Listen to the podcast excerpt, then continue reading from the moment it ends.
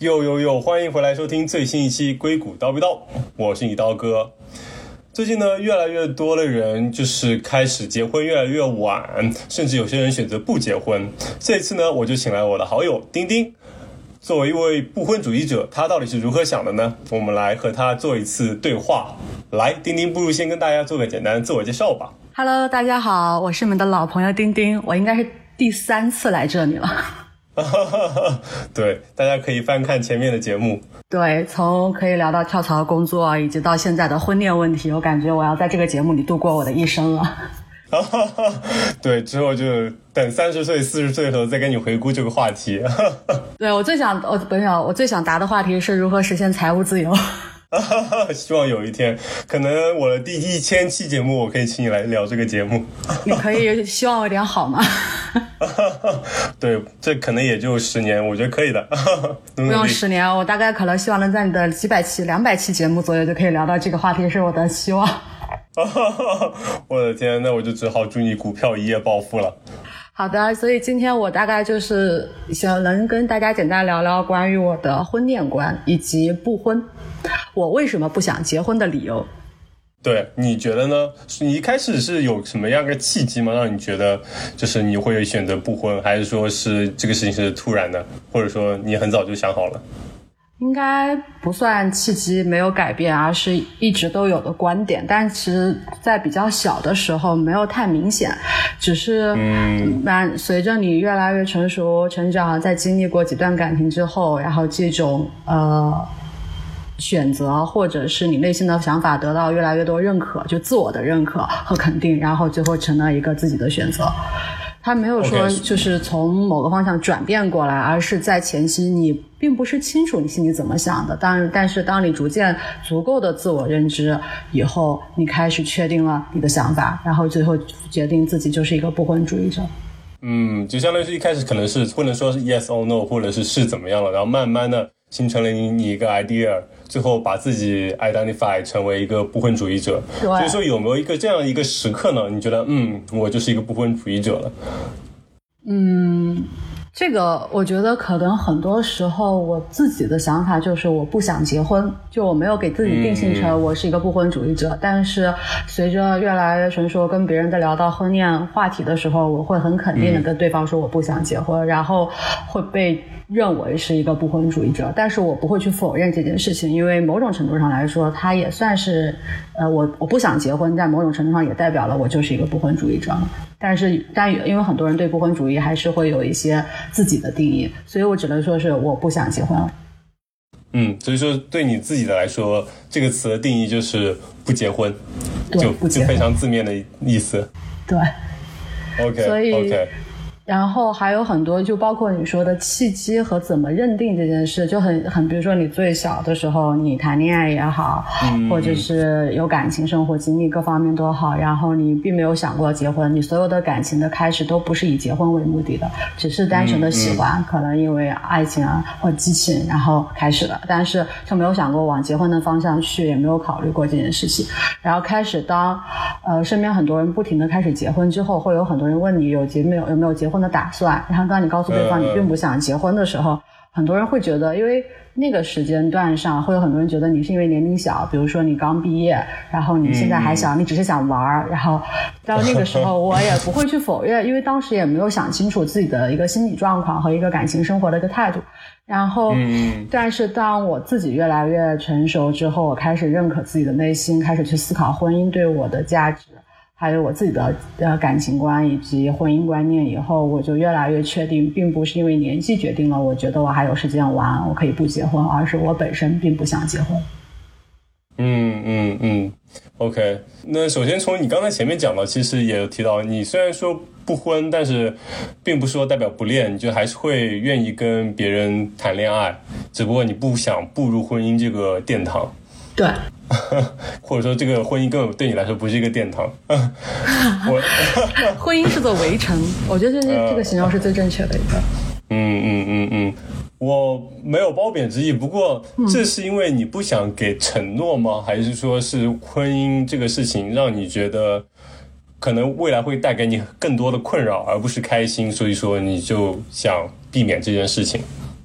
我觉得首先要考虑清楚婚姻，你你怎么认看待婚姻和你怎么你认为婚姻是什么？很多人会觉有有每个人结婚的目的又不一样，有人会觉得婚姻就是爱情或者一段关系的最终确定，是一个契机转变，把两个人变成一个集体，然后形成一个稳固的家庭。然后也有人会有传宗接代的考虑，就是希望自己能有子嗣。然后还有人的婚姻可能是寄希望于生活中有一个依靠。就是每个人对婚姻他是有自己的看法的。那对于我来说，我本质上是觉得婚姻它没有任何意义，它就好像是一段契约关系的契约，两个人在一起 签订了一份契约，要对遵从契约上的事情，要对彼此忠诚。他对他有责任感，他有非常强的肯定呃，就承诺吧，承诺和责任。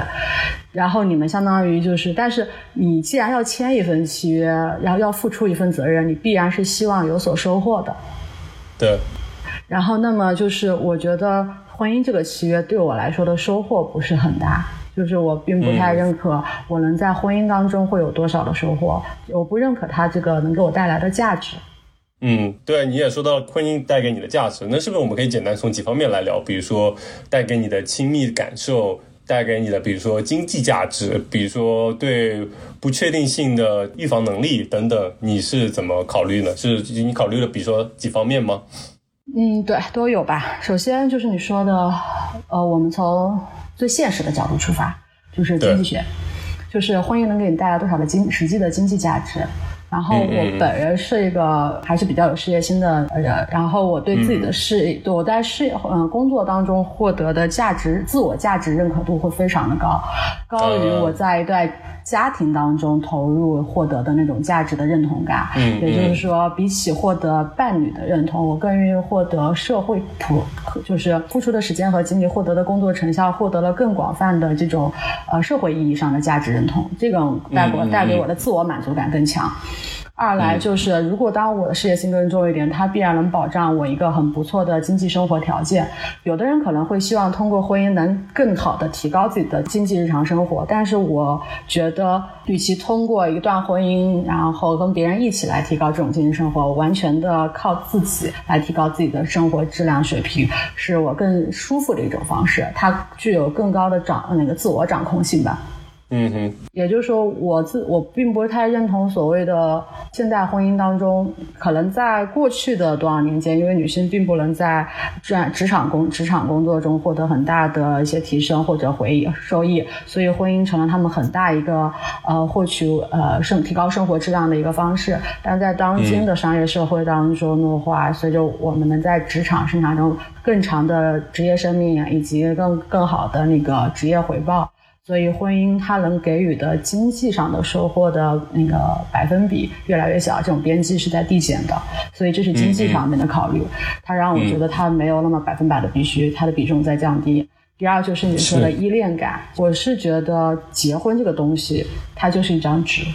就是以一纸身份在法律上面保保了你的共同财产，他从来不保证任何你们之间产生的感情依恋，还有你们的情感的互相依靠。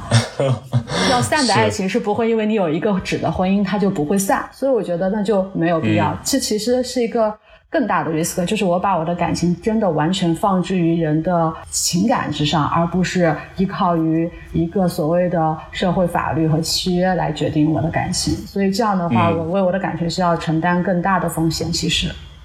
嗯，但是其实很多人，比如说谈恋爱或者甚至结婚。当然，像你说的，一纸结婚证并不能保证说你们一定会恩爱，但是可能就是，比如说两个人谈恋爱之后，就是那种独占性的需求，互相互依赖的需求，就希望说通过这样一个来获取对对方的独占性的一个保证吧。这可能也是比如说亲密程度的一个体现，或者说让大家互相都有一点安全感，你不会放弃我，你不会抛弃我了，你们两个人可以永久的这样走下去。当然，就是这个可能可能也不是说意义非常大，但可能会也会有一定的效益。我只想说，对他其实很多人也是会觉得，就是你说的，好像觉得有这样的一份证书，大家会更愿意去磨合，会可能其实它就是加大了分开的难度，因为你会付出更高的成本才能离开。但是其实我所以说，为什么我会愿意为感情承担更大的风险，是因为我。我不太认可那种通过外物这种方式来圈住另一方的感情。倘若如果有一天我的感情要散，那就散了。我不希望他是通过任何一个受到牵连的一个契约来影响了对方的决定。就是我可能在感情上是一个非常 emotion，就是非常情感论的人，但是脱离了情感之外，我就并不需要任何的外物和外加的道呃道德和法律条文来限制它。嗯嗯，所以说其实或者说简单来讲，你就是一个不担心或者不害怕孤独或者是一个人独居吧的人。对对，可以这么简单理解吧？对，就是即使这个人比如说在一起十年，两个人。不 work out，两个人不行就分了也没关系，大不了再一个人过，或者是再找下一个合适的人，就不一定需要跟婚姻有什么任何关系。对，嗯嗯，那所以说你会觉得两性关系的终极相处模式会是怎么样的？如果不是婚姻的话，那就是以情侣或者是同居者的身份就可以这样下去吗？还是说你有个怎么样的想法吗？你是说我自己，还是我对社会上的两性关系发展？就都可以谈一谈。嗯，我自己是觉得，如果它是一个理想、非常理想化的状态，非常理想化，就是呃，对方可能跟我也有同样的想法，并不代表就是说一纸的婚姻能有任何的约束力，但是彼此对对方又有足够的欣赏、尊重，还有喜欢，然后。在这个上面，就是在生活上面磨合的很好，可能就会可以长久的相处下去。但如果有一天就说你说了，比如说过了五年、十年，这种感情没有了，大家彼此也不再有任何的喜欢，或者是想要换一个新的人，或者是喜欢上了新的人，这样的话，这份感情就结束了。虽然他可能会很伤，对当时的你来说，因为你要抽离一个非常大的生活习惯了，但是我觉得。嗯，还是可以接受的，就是面对当时那样的变故，自己心里还是可以接受的，因为这就是你说的一个问题，就是我觉得我是一个很能面对孤独的人，因为我始终觉得人活在这世上，人。始终都是孤独的，对，就人终极就是孤独，他就孤单，你骨子里会有一些孤独，是你无法通过与任何人的相处来消解掉的，你需要和自我去相处，就是你会有那种，即便人身处闹市或人群周遭，都会有那种孤单感。那这样的话，其实，嗯，并不代表说跟一个人把一个人牵绊在家，跟他共同住个家庭，你们或许可以打发掉了一些无聊的时光，但是并不代表你的心灵就不是孤独的。嗯，然后，嗯然后关于两性，社会上两性，我其实觉得随着经济的发展，它各种方就两性关系是多元化发展的，就包括对传统婚姻观念的挑战也是，然后包括多元化的关系的探索，但是这种探索也非常小，而且目前为止，可能很多都是失败的。你你是你是觉得未来可能会出现怎么样的形式呢？就我所知道的话，只是比如说欧洲国家越来越接受两个人可以申请同居关系，而不是结婚，而同居关系也受法律保护。对对，就是你说的一点，就是因为现在经社会呃，就是因为经济发展的情况下，大家对这种两性关系的探索会更加复杂，然后国家的法律它就会相应的对着你的社会关系而做修改，而并不是一直你去来适应这个法律条文，就为了保障民众的一些。呃，其他方面的财产收益和包括他年老之后的一些责任，所以他会有那些，呃，介于保障同居关系的法律效力，但又不具有很高的婚恋，就是原传统上婚姻的那种约束性，就这就是一种，这就是一种变化，就是一种婚姻方式的一种转变和趋势。嗯嗯。呃，我又觉得其实就包括一些两性学家，还有一些心理学家做一些社会调研来说，从一零年到一四年为止得到的一些统计数据，百分之八十的世界人口的婚姻还是维持在一个呃，就正常人的婚恋还是维持在一个相识相恋进入婚姻，然后可能婚姻会经过四五年走向破裂，嗯，但是经过一。两年，他会再次走入婚姻，就是人类是就是乐此不疲的在进入一段又一段的婚姻，嗯，就是说明可能。对于大部分的人群来说，找一个人共同生活一段时间是他们非常舒适的一个状态。就所以他们会，即便失败了，他们还是会拥有勇气在休整之后重新出发，再次步入殿堂。这很有意思。等等等等等等，你刚才百分之八十的意思是每百分之八十的人都会离婚一次吗？还是百分之八十人会进入婚姻的殿堂？百分之八十会进入婚姻，但是这个百分之八十当中有超过一半的离过婚。嗯，是的，其实从很多的统计数据上来讲，的确，最近以来就是结婚率下降，离婚率上升。我觉得也很可以理解，因为就从简单理论来讲，就是随着人们的物质水平提高，你其实对一段婚姻的期望会越来越高嘛。因为你其实一个人就可以过得很好，那么你为什么还要找一个人待在一起呢？那肯定是因为他能带给你更好的一些东西。那么现在大家物质水平挺高，那至少经济可能精神方面都不是特别缺失，所以说其实大家可能对婚恋的要求就会越来越高，于是。结婚率就下降，然后伴随着，可能大家也对婚姻中的不满意，所以离婚率上升。所以说，可能也像你刚才说的，未来的这个结婚形式可能会更多元化，但是可能也是一个怎么说探索的过程吧。我记得之前也听说是法国的申请同居的人数已经超过申请结婚的人数，所以说可能也会像你刚刚说的。大家会乐此不疲的找一段人待在一起一段时间，无论是结婚还是同居的形式，然后可能不 work out，然后可以再换一个。所以说，可能将来不知道有没有可能，一就是同居代替婚姻，二婚姻再也不再象征永恒，而是只是一段时间的 commitment，一段时间的承诺。嗯，可能会有这种倾向，但我觉得大部分人对婚姻的想法还是比较始终的，就是他希望这个婚姻，没有人希望他进入第一段婚姻的时候，他这个第一段婚姻就要迅速的结束，对吧？他 他你没有办法决定他的结束，但是你还是希望它是一个啊永恒的，就是很多人对婚姻的看法。还有一点就是我说的认认知价值认知，就是很多人有呃集体感。他会觉得跟另外跟他的另一半组成一个集体和家庭的时候，那种团结在一起的状态会让自己很舒服。他能从集体当中获得一些自我情感的需求的满足。但是我可能并没有办法在这种集体感中获得满足，就是因为婚姻其实是你跟一个人长久亲密的相处，所以你的人生的缺点、性格的缺陷，还包括生活习惯各方面，是不断暴露在另外一个人的生活之下，并且你可能会不停的会受到苛责，这是一个双向的。然后，如果你没有不是那种特别高的在你喜欢集体生活，或是比较呃喜欢集体容易高于自身选择的人的话，可能就并。不是很适应婚姻生活，就是这样原因。然后我本人可能就是更偏向于，其实某种意义上来说是自我吧，就是我会更认同我自我的内心和自我价值感。对，其实你刚才提到重重要一点，你说那个集体其实就是人对归属感的需求嘛，其实也就是对亲密关系的一种需求。那可能很多人就是从比如说朋友或者父母那里不够，就需要比如说婚姻关系就有个 commitment，就有一个非常。可靠的一个亲密关系的来源，所以说大家可能会比较满足。但是对对你来说，你本来就可能比较适应孤独这种状态，那么可能就可以推理出你对归属感和对亲密程度的需求没有那么高。所以说你其实也觉得没有婚姻也 OK，我已经有朋友了，我已经有父母了，我有我的亲朋好友，就可能已经不需要再有一段稳固的婚恋关系来给你提供归属感这种体验了。嗯，某种意义上是的。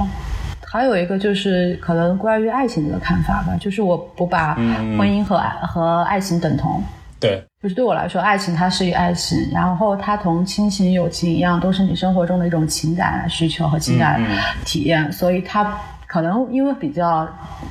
珍贵，但是所以就经常会被各种文艺作品歌颂，但是它在我心中的比重并没有超过另外两项，所以我对它有需求，但没有那么高的需求，觉得如果没有爱情会不能。呃，会不疯魔，或者是这样的一个状态。那婚姻对我来说也不等同于爱情，它可能更多的代表了一份责任。所以本身我觉得，在我又不认可他为我带来的回报之下，要付出更大的精力和成本来去付出这个责任，就是让我觉得他并没有必要。嗯嗯嗯，所以说往远处看，或者我们刚才有一个第三点没有讨论到，就是对于不确定性或者对未来各种危机的抗打击能力，其实如果比如说组成团体，就像结婚两个人会更好一点。所以说你会有担心这一点吗？比如说你三十四十、五十甚至一百岁之后，会有的。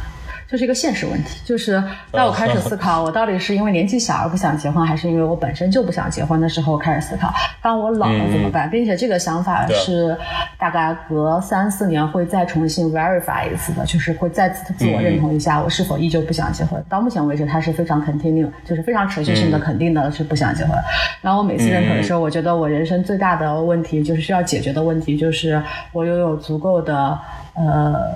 能力能承担未来的风险，就包括你说的四十岁之后，当你身边的朋友都走向了婚姻或者走向了家庭，你还是一个人的时候，你的孤独感会更深。二就是可能当自己父母年老之后，你需要承担养成养承养上一辈家庭的责任，然后。这些经济压力，还有三就是在你老了之后，你对自我的一些呃自我供养的一些经济压力。所以我觉得最大的问题就是大部分是经济压力。经济压力如果能解决的情况下的话，情感需求其实对我来说并没有那么的艰难。嗯，那你不会说，比如说担心未来，比如说再想长远点，以后自己老了之后，或者就是遇到一些什么意外情况？可能比如说有结婚人就有爱人来帮助自己，那么你在那种情况下，就可能会相对来说无依无靠一点。嗯，比如说朋友也不一定能说是随叫随到，所以说就有这方面的顾虑吗？有啊，有啊，就是你肯定会是遇到了，比如说紧急情况这种情况下，你你肯定一个人的话一定是无依无靠的，然后你肯定朋友或者是。家人都没有办法积极的响应，像伴侣一样嘛？毕竟你跟他是一个家庭。这个时候就是你既然逃脱了那个责任，你必然要承担他的一些代价，这就是代价。嗯嗯嗯嗯，对。但所以说，相比于这种代价，你觉得那个结婚的代价更高？对，就是因为首先他在未来，他其实是一种你现在并不确定那种代价会有多高的。然后，嗯，其实大部分情况来说，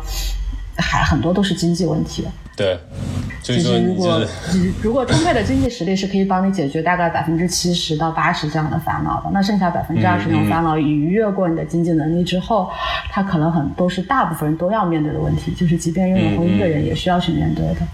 嗯嗯，也是。那比如说，你有没有想过，就是成立一个那种 community，就是你可以找到身边所有的不婚主义者，大家可以，比如说保持一个比较好的联络，然后可以互帮互助。或者说，在前一步的问题，你觉得身边跟你抱有一样想法，就是不婚的人，会有大概百分之多少比例，或者你能有多少个类似的朋友？其实我身边倒没有明确像我这么坚定的不婚的。朋友并没有很多，大部分人状态都属于一种犹豫不决，就是并不确定，对观望的态度，可能更更决定于就是他他结婚的诉求，更决定他能不能遇到那个他想结婚的人。嗯